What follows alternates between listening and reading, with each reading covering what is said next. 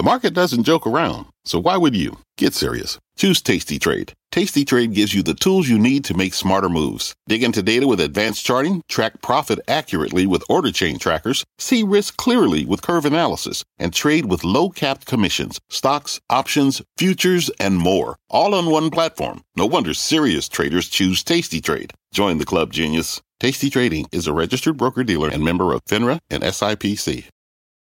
All right, Mike, thank you very much. Welcome to Overtime. I'm Scott Wapner. You just heard the bells. We're just getting started from Post 9 here at the New York Stock Exchange. Boy, do we have a busy hour ahead. We have AMD and Snap earnings. Those in the next few moments, as well as the march up to that Fed decision now less than 24 hours away. Our reporters waiting for the results to cross. We'll show you the stock moves as they happen. AMD, as you know, yet another check on the chips, which are a real battleground right now, off to a really good start. And then there's Snap perhaps giving an early read on Meta, at least when it comes to the slowing ad market.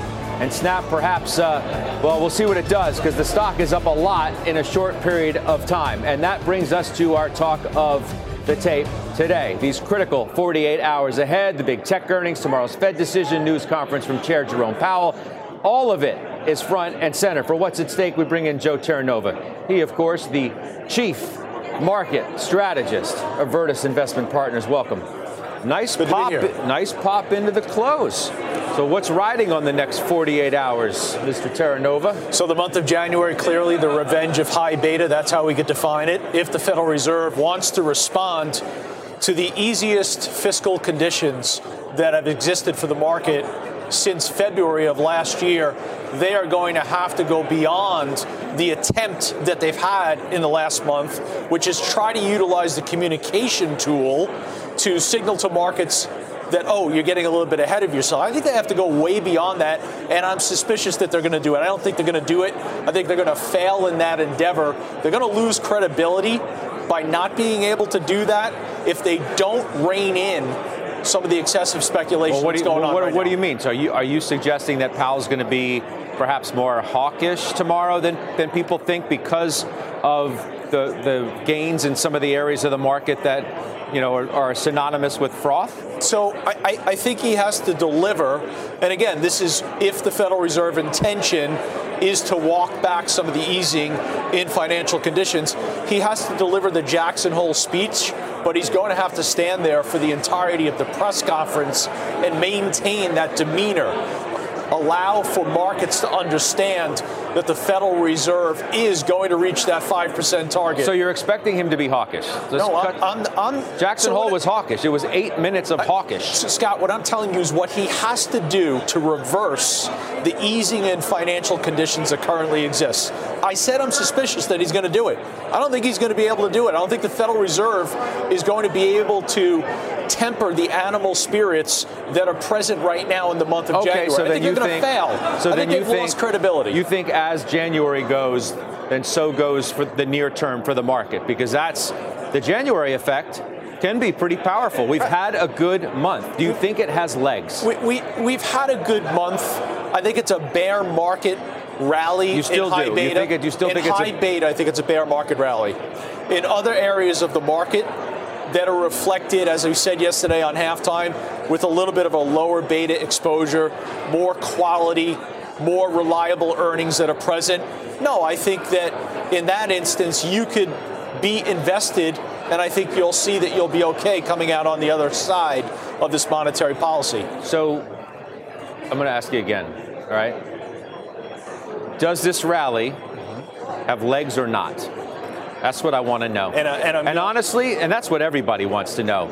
We're off to a pretty good start for the year. Sentiment was really negative, okay? Sentiment has come around a bit. The internals in the market tell a much better story than they had in the past. Agreed. Is it all a head fake or not? Simple. the significant outperformance of the Nasdaq relative to the S&P, I am incredibly suspicious of, and no, I don't think that outperformance maintains itself. I think the S&P will be fine. A rocky road through the course of 2023.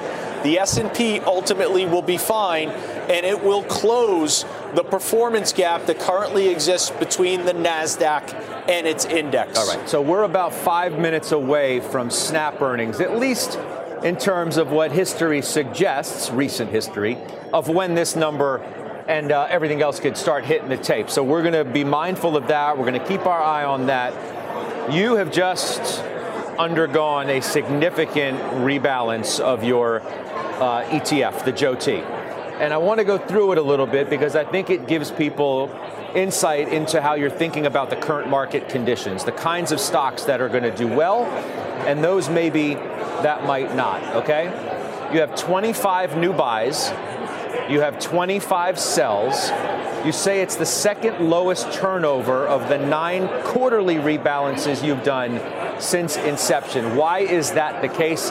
And as we're also showing on the screen here, you're selling Tesla and you're selling Microsoft, which is quite significant. Tesla, very much emblematic, I think it's fair to say, of, of what you were referencing a moment ago. The high beta run in some of these NASDAQ stocks like Tesla, which has gone from $100 to $170 in a few weeks. Um, so just take me through your thought process here, and then we can get into the specifics. So we're using two factors. We're using quality, and we're using momentum. Momentum is very difficult to find in this market right now. That's why the turnover is the second lowest since inception at 25 buys and 25 sales. Last year, we averaged 35 and a half on the buys and sells. Momentum is not present in the market right now, so you're relying more on quality. It's also one of the reasons why I don't trust the high beta nature of the rally currently in a lot of the NASDAQ stocks that are seeing this remarkable performance recovery off of the decimation that they received in 2022. As far as Microsoft and Tesla, give me, give me Tesla first. Okay, we're showing sure. it on the screen here.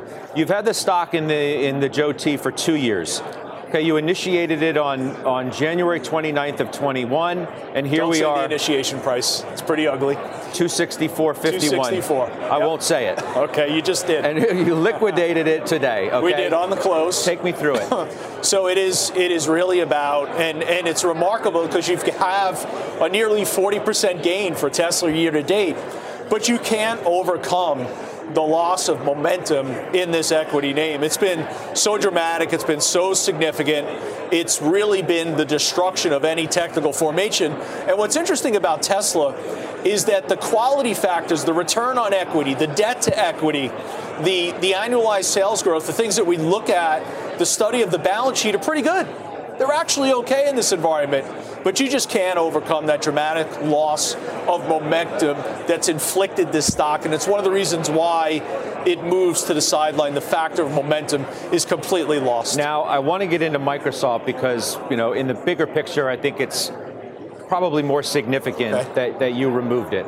And to refresh people's memories, you had picked Microsoft as one of your halftime stock summit picks not three weeks ago. Correct. Okay, when, when we did this. So now it's out of the Joe T, and tomorrow morning you're out of Microsoft personally as well. So this thing's out. Why? Well, I, th- I, think it's very important for the people that invest in the strategy, the quality momentum Joe T ETF, that they understand what they're investing is what I really believe in. And what I believe in is reflected in my personal investments. So I'm going to eat my own cooking, so to speak. If the strategy is saying that it's time to take Microsoft and remove it from the portfolio for two factor reasons. Number one, the loss of momentum, similar to Tesla, but also quality. You're seeing that the revenue growth is decelerating. I will acknowledge that. It is decelerating. So you've got two factors here that are contributing to the reasoning why the rules have initiated the removal okay. of, te- of Microsoft from the strategy, and okay. my personal holding is going to reflect that. Listen, they could come back in again. This is a quarterly rebalance. It's a quarterly reconstitution. Yep. Hopefully, I'm judged by the performance of this portfolio. It could come back in again at some point, but I'm not going to maintain a personal positioning when the ETF is no longer holding. All right. I guess my issue, if you want to call it an issue, I that, knew you that have I, an issue, but you should. Well, I do have an issue. Okay. My issue is that you knew all of that when you made Microsoft your stock summit pick. revenue growth has been slowing. It was pretty much telegraphed that that's the way it was going to continue. Momentum in the mega caps had already broken down. Correct. And when you made the pick that day, I questioned you on it, thinking, how is this going to be a big generator of returns this year? if it seemed to be missing the very keys that you look for when putting this in your ETF? Well, you, ne- you never tell a judge that they're flat out wrong and you're not wrong, so I'll respectfully disagree. What I did not know at the beginning of the year would be the earnings that we got at the end of January from Microsoft. And, and Scott, candidly, the deceleration those earnings was a significant contributor in terms of the quality factor deteriorating in the way it did. So, Electronic Arts, I just want to uh, bring your attention to it and just jump away from Joe for just a second. Uh, can we show that? There you go. It's it's down uh, six uh, percent on its earnings too. We we mentioned, of course, AMD and uh, Snap that we were waiting for, uh, but Electronic Arts is another name brand that's out here in overtime, and the stock is, is down. We'll um, we'll try and get you some information on that before we get out of here tonight, and give you the uh, the exact reason, whether it's the guidance itself. Gaming, I think, as most as most of you know by now, has has obviously been slowing uh, from the pandemic levels. Steve Kovach is is here with us now. Uh, what's the issue here, Steve? What are we seeing? It's got another big name brand. It's uh, Star Wars is the problem here. So there's a big Star Wars game supposed to come out from EA this current quarter. It's being pushed back to April instead of March, and that's hurting their outlook for this current quarter. Uh, so they're missing uh, revenue guidance here on the current quarter. It's uh, they're seeing up to 1.77 billion dollars in revenue versus the more than 2 billion expected because of this big Star Wars game that's supposed to come out. On top of that, it sounds like they're canceling uh, some of their uh, mobile versions of Apex Legends. That's a really popular shooting game on consoles and PCs that they've been trying to push into mobile, and it sounds like some of those games are going to get the axe too. So basically, pushing some games out and canceling others. That's hurting their outlook the current quarter and sending shares down more than 5%, Scott. Okay. Uh, I appreciate that. Uh, Steve yeah. Kovach, thank you. I'm sure we'll hear uh, from you as this hour progresses, and you'll, you'll forgive me for looking at my machine here because I'm, I'm looking at Snap. Uh, which is out as well. Julia Boorstin, can you talk to me about what's happening here? I see a headline that says this company is warning of a sales drop uh, because of its slowing revenue growth that you know they had already warned us about. You know this company so well. Yeah, that's right. We see Snap shares down now over 12%. That's despite the fact that Snap beat expectations with adjusted earnings of 14 cents per share. That's 3 cents better than estimates. Revenues of $1.3 billion, pretty much in line, as were daily active users of 375 million. That's the addition of 12 million DAUs in the quarter. But here's the big headline, and here's the reason why the stock is down 13% after hours. The company says it won't give first quarter guidance due to uncertainty, but they do say that quarter to date revenue is down 7%. And they also give some informal guidance that indicates a revenue decline of between 2% and 10% in the first quarter. That compares to analyst expectations of revenue growth of about 1.5% in the first quarter. So now we see shares down about 14%. Now, CEO Evan Spiegel, who announced a big restructuring of the company back in August, he writes in a letter to shareholders that they've taken action to refocus their investments on strategic priorities, including growing the community, deepening engagement with their products, and accelerating and diversifying revenue growth. They did announce that now total time spent watching their spotlight content has doubled year over year, but we do see shares down about 13.5% now, Scott, and it does seem to be on that warning about concerns about revenue growth in the first quarter. Back over to you. Yeah, I appreciate that, Julie. You come back on uh, the minute you have more information, please. Uh, that's Julie Boorstin. Could we just throw up shares of Meta, guys, to see what the read through is? I mean, if Snap is projecting uh, such a disappointing range of, of, of, revenue. I can only imagine what Meta may be doing. And there you go, it's down 2%. There's obviously a lot of concern about what's going on uh, within the advertising market. Meta does report tomorrow here in overtime, and we'll get a better look at, at all of that. But you can see the sympathy decline here, down by better than 2%. Joe Terranova still with me, and we're going to bring in the panel in just a minute. But that seems to be the right way to read this is this is an indictment of the quality of the advertising market right now, at least digital ads. Not just right now, but looking forward into the future. And I think that's the real challenge and the concern, not only for Snap and for, for Meta. I think Meta has a little bit more of a diversified model.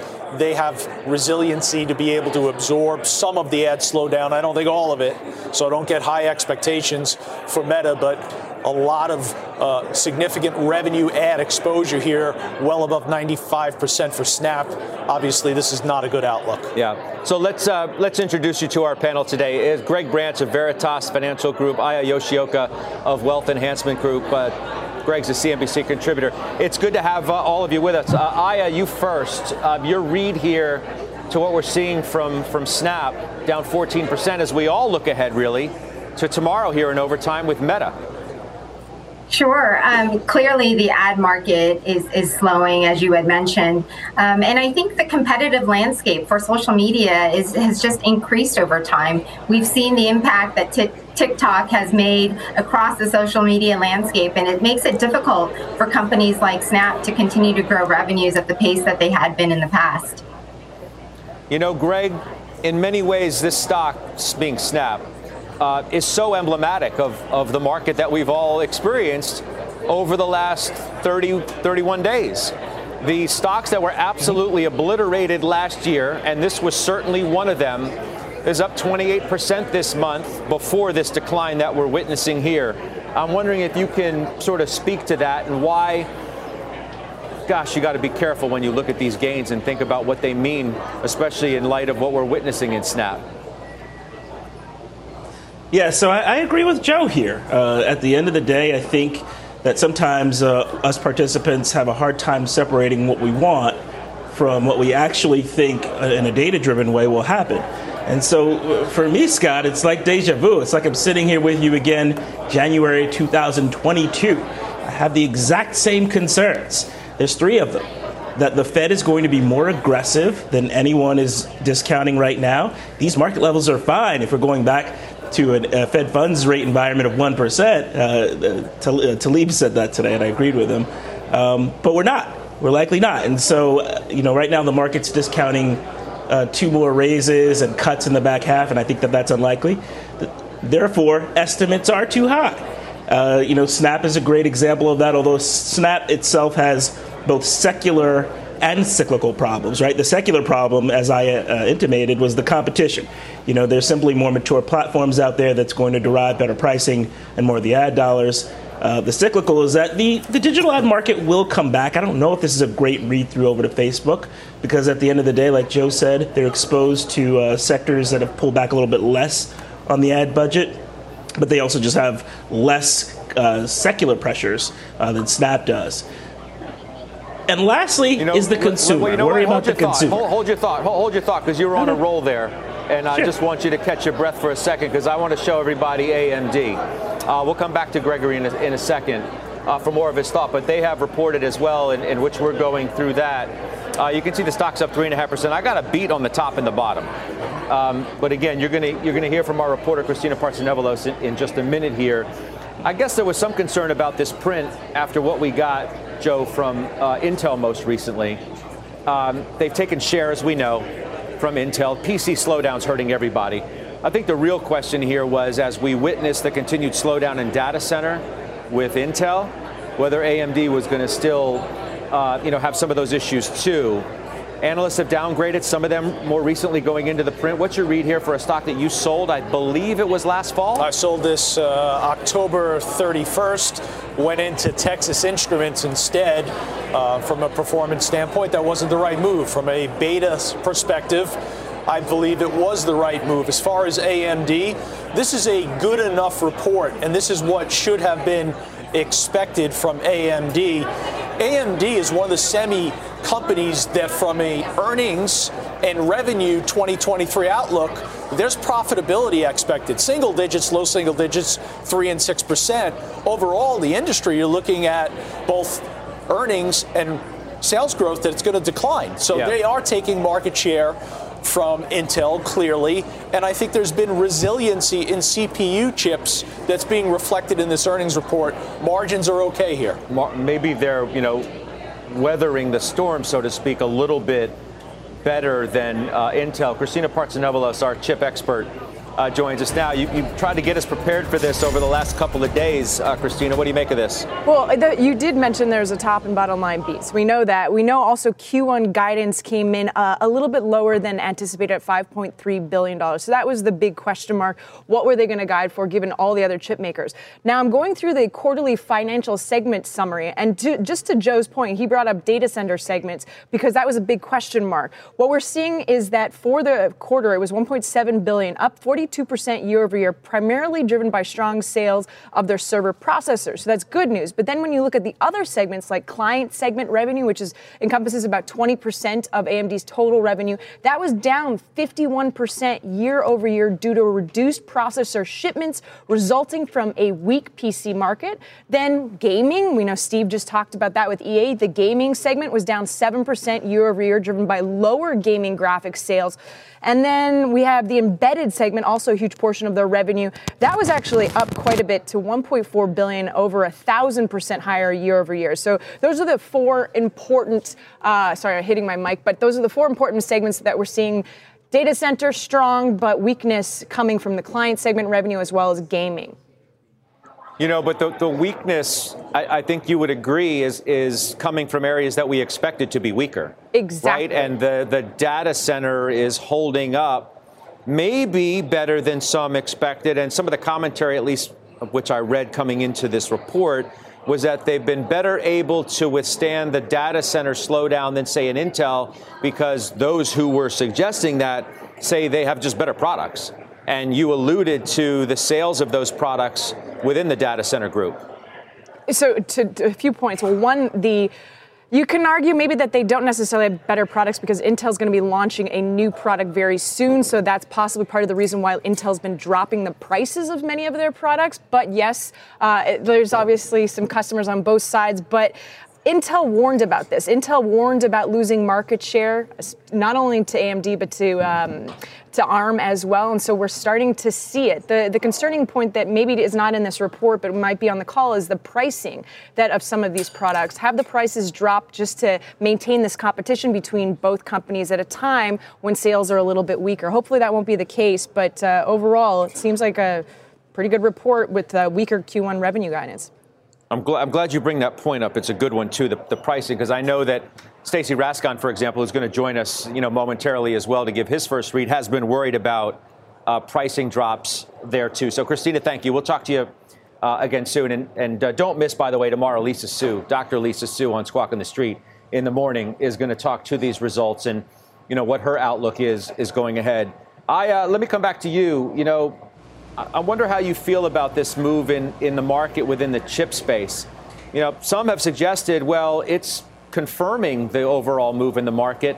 Others say it's it's just a head fake and a snapback like we've seen in so many other areas of Nasdaq related stocks. Sure, Scott. You know, thanks. Uh, similar to what Joe was talking about before, in terms of the, the high beta trade working so far in January, the chips have definitely participated with that. At least most of them have. As you mentioned, Intel continues to have its woes, uh, you know, losing market share to AMD and others. And, you know, you could see it. Uh, AMD, you know, when they did the Xilinx acquisition, they gained a good product um, platform so that they're able to customize workloads better for their customers. And so, um, I, you know, I think they will continue to gain share, and that's going to allow them to sort of continue to grow revenues to a certain extent relative to others, even as the economy slows down. And so, you know, when we look at quality and, and sales momentum at least we think about those areas that you know on a relative basis can outperform others within the space. And so, you know, I think it's still from a valuation perspective a little lofty, but you know, I think you pay for sort of quality and and leaders within uh, certain areas of the market. Greg, I interrupted you before, and I apologize for that, but I wanted to get that news out as soon as we had it. I'll let you have the last yeah. word as a result. Um, and I know you were wondering whether you know, this was company specific to Intel, the issues there, or, or, if it was a broader thing. What does AMD's print here tell you about that? Right. I think we have an answer to that, right? I mean, at the end of the day, not only did Intel say that they were going to be losing share, but they intimated that the addressable market was going to shrink aggressively. And up 42%, uh, AMD showed us that that's not the case. So I think this is a positive surprise we expected, you know, client being down 51% is no surprise. We knew that there was a pricing war going on there with client parts on the shelf and that they were uh, aggressively discounting there, uh, led by Intel. Uh, but that, that server segment, that data center being up 42%, I think is a positive surprise. And I'll have to resharpen my pencils about my outlook for the cloud uh, for the rest of the year based on that. Yeah, maybe you're expecting too many thunderstorms. We'll see. We'll, we'll see what happens. Greg, I appreciate it. Aya, you as well. We'll see both of you soon. Joe's going to be back with us before the end of overtime tonight. Let's get to our Twitter question of the day. We want to know what will be the best performing social media stock over the next 12 months. I mean, if you say Snap, you got your work cut out for you, right? Meta reports tomorrow. Is that the one? Pinterest, maybe. Head to at CNBC Overtime. Place your vote. We'll uh, share the results a little bit later on in the hour. We're just getting started, though here in overtime. Up next, I said top chip analyst Stacy Rasgon will join us. He will next, in fact, get his instant reaction to AMD's report. He just downgraded that stock a couple weeks back. So where does he stand now? And later, what Snap's report means for Meta. That company reports results tomorrow, as we said in overtime. Getting hammered right now. Meta's down as well. We got the setup next.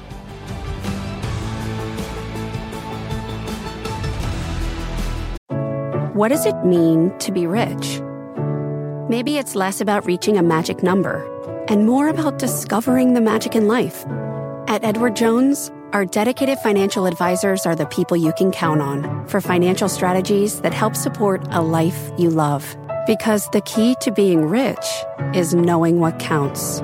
Learn more about our comprehensive approach to planning at edwardjones.com slash find your rich. Edward Jones, member SIPC.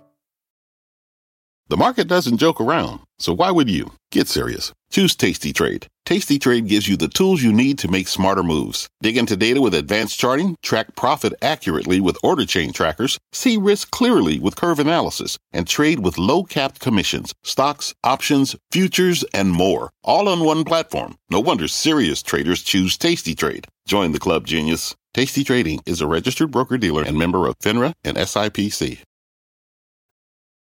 All right, we're back in overtime. Take another look at AMD. Just reporting results moments ago. Stock is higher. The company's conference call kicking off in less than one hour. For more reaction to the quarter, let's bring in Stacy Rasgon of Bernstein Research. Uh, welcome back. You know, we last spoke, of course, when Intel left you speechless. Yes. Does this leave you? Um, not speechless. Um, it's uh, compared to Intel, it's fantastic, right? I mean, like they're the, the guide is a, the, the quarter was okay, a slight beat. Uh, most of the beat, by the way, was on gaming. Data center kind of in line-ish. Client was weak. Uh, the, the, the beat was gaming. Um, the guide's a little soft, but compared to Intel's guide, it, it's it's not that bad. And they're similar markets. They're guiding, you know, oh, mm-hmm. a couple hundred million below the street, um, down ten percent. Intel is a lot worse. Um, you know, the, the question that I that I've had has been on margins. I think you mentioned we downgraded the stock a, a week or two back. Um, yeah. Revenue guide's kind of in line with where we are. Um, I, I've been wondering about margins. The margin guide is a little soft it's 50% gross margin. It's down close to 300 basis points year over year on mix that should be considerably better because data center and enterprise should be and, and embedded should be growing. Client and gaming year over year down. So I think that's probably the one of the bigger questions to probe on the call. But like I said, mm-hmm. compared to to Intel, I'm you know this this is this is much better than than than the situation that Intel found themselves in. What is it? What does that gross margin guide tell you about? You know, price cuts, which I think you and, and others have been worried about, discounting. Uh, yeah. Obviously, does this, you know, allay some of those fears? I mean, yes, it was down, you said 300 basis points, but I suppose it could have been a lot worse. Well, I, I don't know. Like I said, it's it's it's fairly soft, so it, it's down, you know, sequentially year over year when mix ought to get better. Um, and so it does bring into question like what is going on with with pricing and, and, discounting and everything else. And I think more importantly, what you'd really want to know is what does it look like through the year? And they they have, as far as I've seen so far, they haven't guided the full year yet. They have a brand new CFO, so I don't know if they're going to guide the full year or not.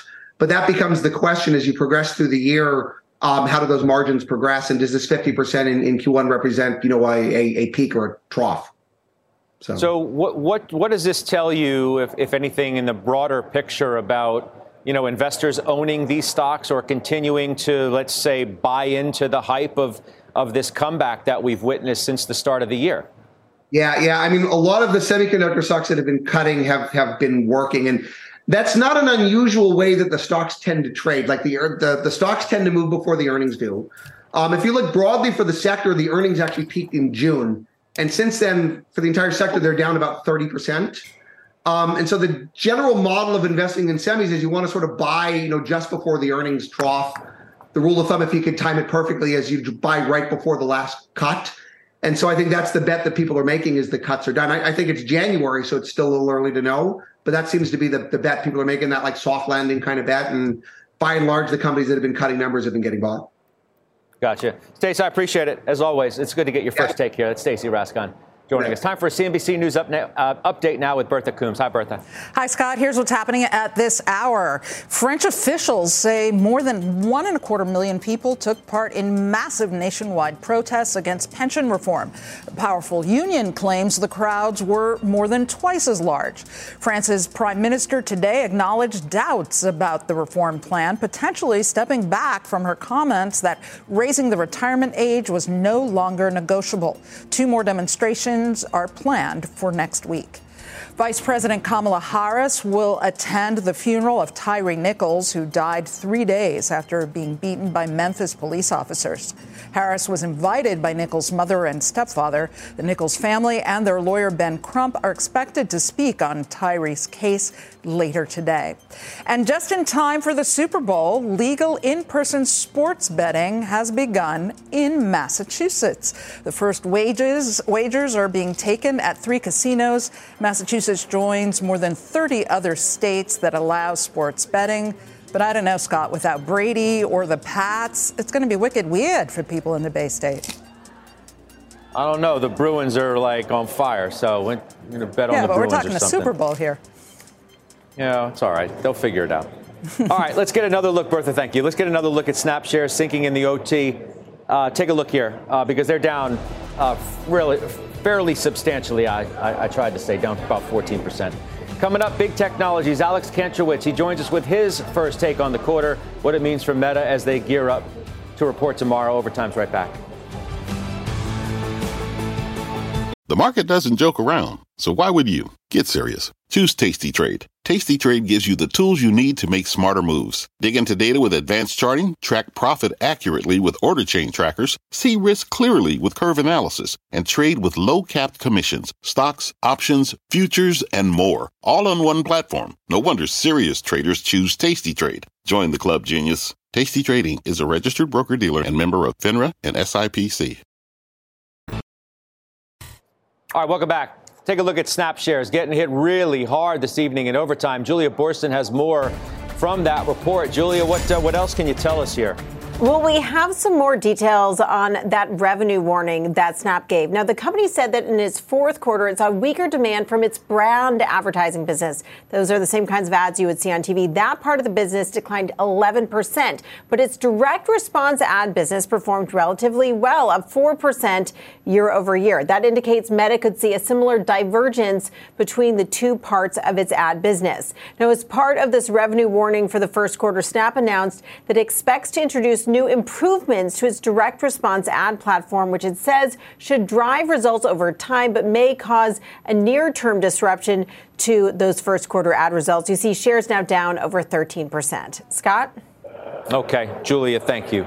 Uh, Julia Boorstin. Now let's bring in big technology founder and CNBC contributor Alex Kantrowitz. So, uh, welcome. It's good to see you again. Uh, your immediate response, which was emailed to me, says guidance terrible hasn't shown any progress on building an ad platform that works for advertisers, and investors ought to be asking what's going on. Uh, I mean, really does leave you with a lot of questions. Exactly. And like this was a quarter that you would say we're going to see some progress, right? They had dropped 25% the last two prints, and maybe this one they would say, okay, we've decided to focus, we've cut staff, we're going to build a performance ad system that's working. Now, meanwhile, they've had a slight tick up, but not a very meaningful tick up, and their top brand salespeople are out the door going to Netflix. So, you know, when Evan Spiegel talks about focus and building community, that's well and good. But the focus really needs for the business, it has to be on the performance ad system, and I don't think it's there yet. You know, it's the, the, the 52 week low on the stock is just north of seven bucks. I mean, it's, it's amazing. What's more amazing is that the stock had moved so much into this number.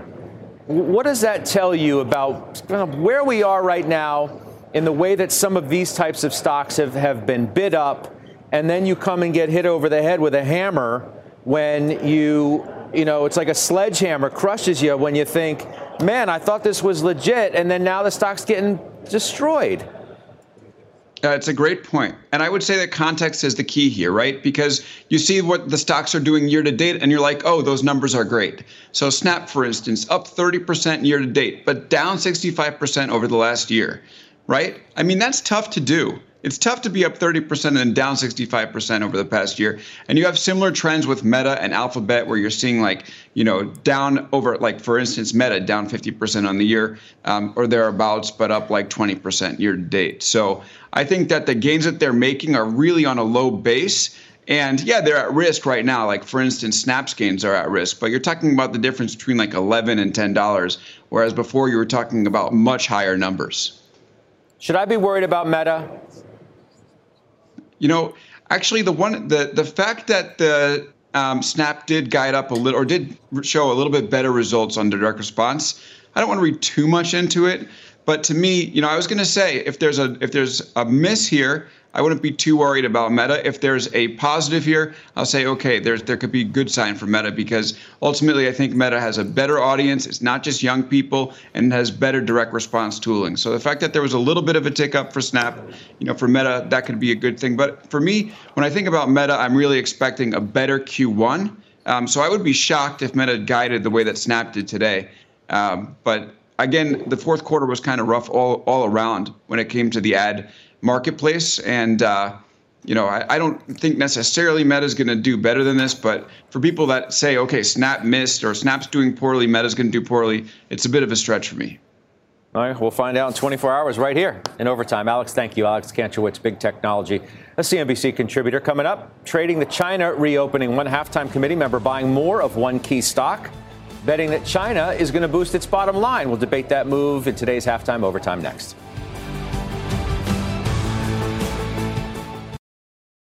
All right, in today's halftime overtime, getting constructive. Caterpillar, biggest drag on the Dow today after earnings this morning, but Hightower Stephanie Link just bought more. Listen. I looked at the quarter and I studied it, and it was much better than the headline. I think China is in the process of reopening, and I think that's going to be your tailwind second half of this year into next year. So I think U.S. will stay strong. I think their digital effort will stay strong in all of the various diff- different divisions around the world. And so you have margin upside from that, from pricing power, that's going to offset inflation. All right, that's Stephanie Link. Well, Joe T owns Caterpillar, competitor Deere. back with us is Joe Terranova. What are you thinking about what Steph did with Caterpillar as it relates to how you have Deere? September 27th was a very big day for Stephanie and for investors in Caterpillar. That was the day that the value of the U.S. dollar peaked. Subsequent to that, that was the low for Caterpillar. It's really been the macro that's been the catalyst for Caterpillar. Now, manufacturing is in a recession right now. Is Caterpillar going to be able to endure that environment? I think they will. They have resiliency, but I think Deere is a better play. Why? I think Deere has a, a secular thesis about it, which is the move for farm equipment towards autonomous. And it's real. It's something that when you're looking at the age of farm equipment. It is particularly old. It needs to be refurbished, and the way it's going to be refurbished is through autonomous tractors. Those are tractors that are going to be far more efficient for farmers, and I think that's a cycle that's not cyclical in its nature, but secular. What is that going to mean for Farmer Jim? He's no longer going to have to ride the tractor. He's going to hit the button and it's I, just going to go. I can't see. I can't see Jimmy doing that. Right. I see Jimmy still on the tractor, what, but. What about industrials in, in general? Because there's a lot of hype around that space. Is it is that legit? I think a lot of the hype resides itself in the fact that it's value oriented, right? Strong balance sheets and it's got the exposure to multinational businesses. And as long as you see the U.S. dollar behave uh, behave in a good capacity, right? Continue this downslide. I think industrials can do okay, not great. Okay, leave us with a last thought before I let you run for the day on, on what lies ahead now tomorrow. You've had a chance to see the results from Snap. and AMD. We got a Fed decision tomorrow, the news conference from Powell. By the way, we have Jeffrey Gundlach uh, reacting first to that once again here in overtime. I, I, think, you know, look, the conversation in 2022, because it was such a, a, a just universal decline in stocks and bonds, was should we invest? I think it's now how do you invest? And I think Snap's earnings are not validating the move we're seeing early in the year in the non profitable businesses. The earnings resiliency from AMD, that's validating that you want to invest in quality businesses with strong balance sheets. Thanks for sticking around. That's Thank Joe Turner. We'll see you tomorrow on halftime, by the way you're going to get into even more detail about the rebalance. Yes, because uh, there are other stocks that you you you need to talk Looking about. Looking forward to. All right, look, we are as well. All right, coming up, we're tracking some big stock moves in overtime tonight. Christina Partsinevelos is back with that. Christina. Well, shares of Match not finding love after a disappointing quarter. I had to, guys. And we've got more chip news this time from Western Digital. We'll have more just after this break. Another check on shares of Snap and AMD. Uh, there you see Snap. Wow, that's the big story. Down 14% on its earnings and certainly its revenue guidance. There's AMD up two and three quarters percent. We're tracking some other big movers in the overtime, and of course, Christina Partsinevelos is doing that once again for us this evening. Christina. Let's start with Match Group right now, the parent company of dating apps like Tinder and Hinge. The stock under some serious pressure right now. Maybe investors are ghosting it after missing analyst estimates for both profit and revenue. Revenue was in fact down 2% year over year, but there was a bright spot. Hinge, word on the street, it's the favorite out of a lot of people right now. Uh, revenue for the app was up 44% year over year, and the company outlined details for Hinge's new premium tier. Another major decliner right now is chip name Western Digital. That's despite revenues topping estimates. The company posted a 42 cent adjusted loss. Guidance also came in a little bit light of what street the street was expecting, and that's why shares are down over six percent right now. The CEO uh, saying the company is continuing to reset its business due to the post-pandemic economic environment. So again, Western Digital shares down over six percent.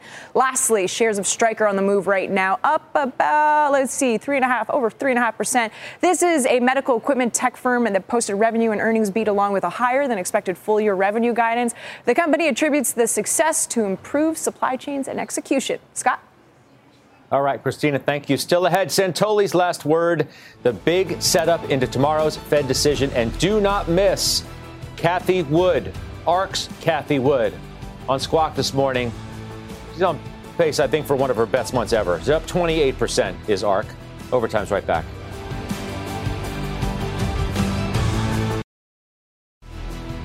All right, to the results of our Twitter question. We asked, what is going to be the best performing social stock over the next 12 months? The majority of you saying Meta.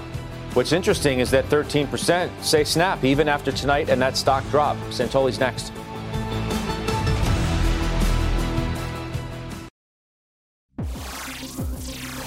All right.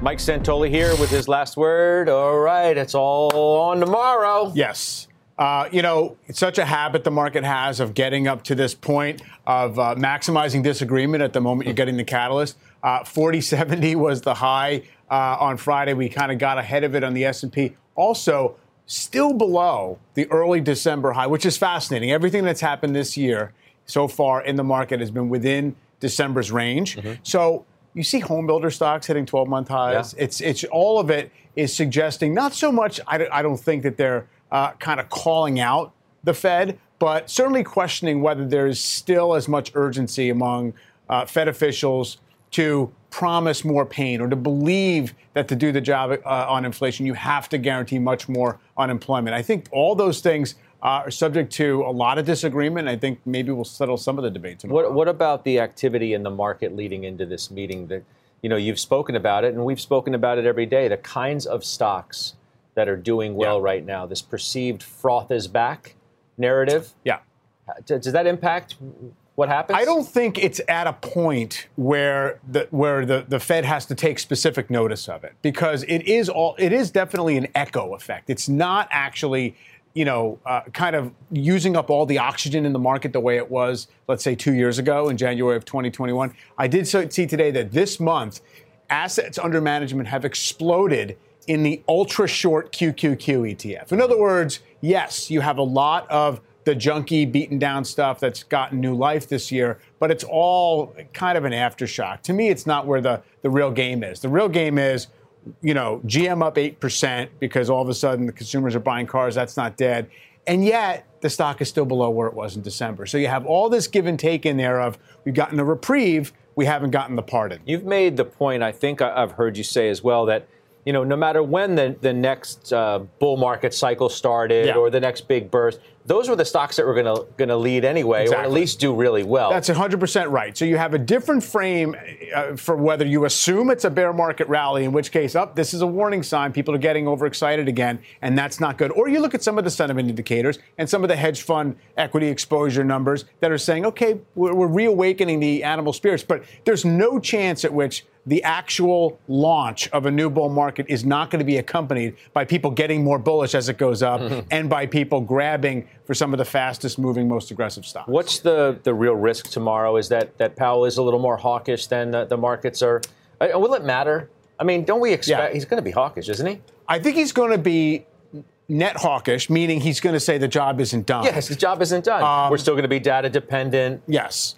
But if he simply leans on the December consensus outlook and says, this is where we think rates have to get to, we're on the record with that, as opposed to kind of upping the ante a little bit on that and saying, look, you people seem to think this is possible, uh, that we get through this with unemployment, you know, staying below 4%. We don't think that's possible. Mm. If they really stick to that kind of trade off math, between jobs and the economy and where inflation has to settle, then maybe you have a little bit of a challenge. Plus, any excuse or none at all yeah. uh, could be perfectly sufficient to create a little bit of a pullback in a market that just jumped six percent. And I think I think I remember like 17 of 19 Fed. You know, members last time we're at five percent or above. That's now right. we'll see if it's 19 or 19 or where we are. So well, we don't get we don't get the we don't get the outlook this time. So uh, that's why he can just hide behind December. Oh, okay. okay. Yeah. All right. We'll see you then. Yeah. All right. Fast Money is now Gundlach. By the way, joins us tomorrow. Imagine earning a degree that prepares you with real skills for the real world. Capella University's programs teach skills relevant to your career so you can apply what you learn right away. Learn how Capella can make a difference in your life at capella.edu.